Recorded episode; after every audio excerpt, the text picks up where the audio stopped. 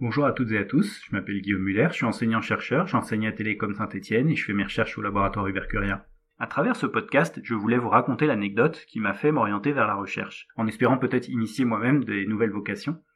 Pour illustrer cette anecdote, j'ai choisi de vous présenter deux images, une publicité d'ordinateur que vous êtes en train de voir actuellement et un dessin de cerveau que vous verrez tout à l'heure.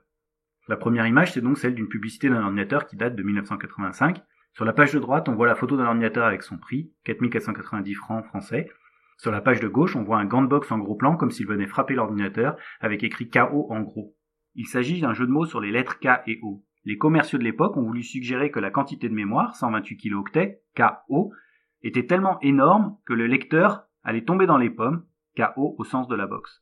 J'ai choisi cette image pour vous donner une idée de la puissance des ordinateurs de l'époque. Si on regarde les performances de cette bête de course, 128 kilooctets de mémoire, c'est à peu près l'équivalent de 6 secondes de MB3 aujourd'hui, c'est moins de 3% d'une image que vous auriez prise avec votre téléphone.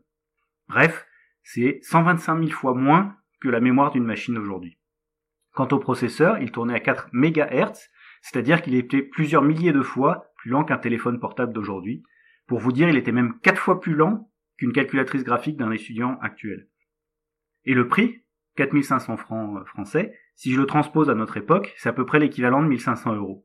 Imaginez si je disais à un adolescent d'aujourd'hui que la dernière Xbox ou PlayStation qui vient de sortir, elle n'est pas à 300 euros mais à 1500 euros. Eh oui, à l'époque il y avait de quoi être KO.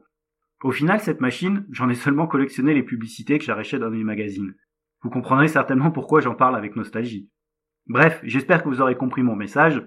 Par rapport au standard d'aujourd'hui, cet ordinateur peut paraître tout pourri, par des mauvaises expressions, mais pour les gens de l'époque, c'était le top du top. Vous pouvez passer à la deuxième image.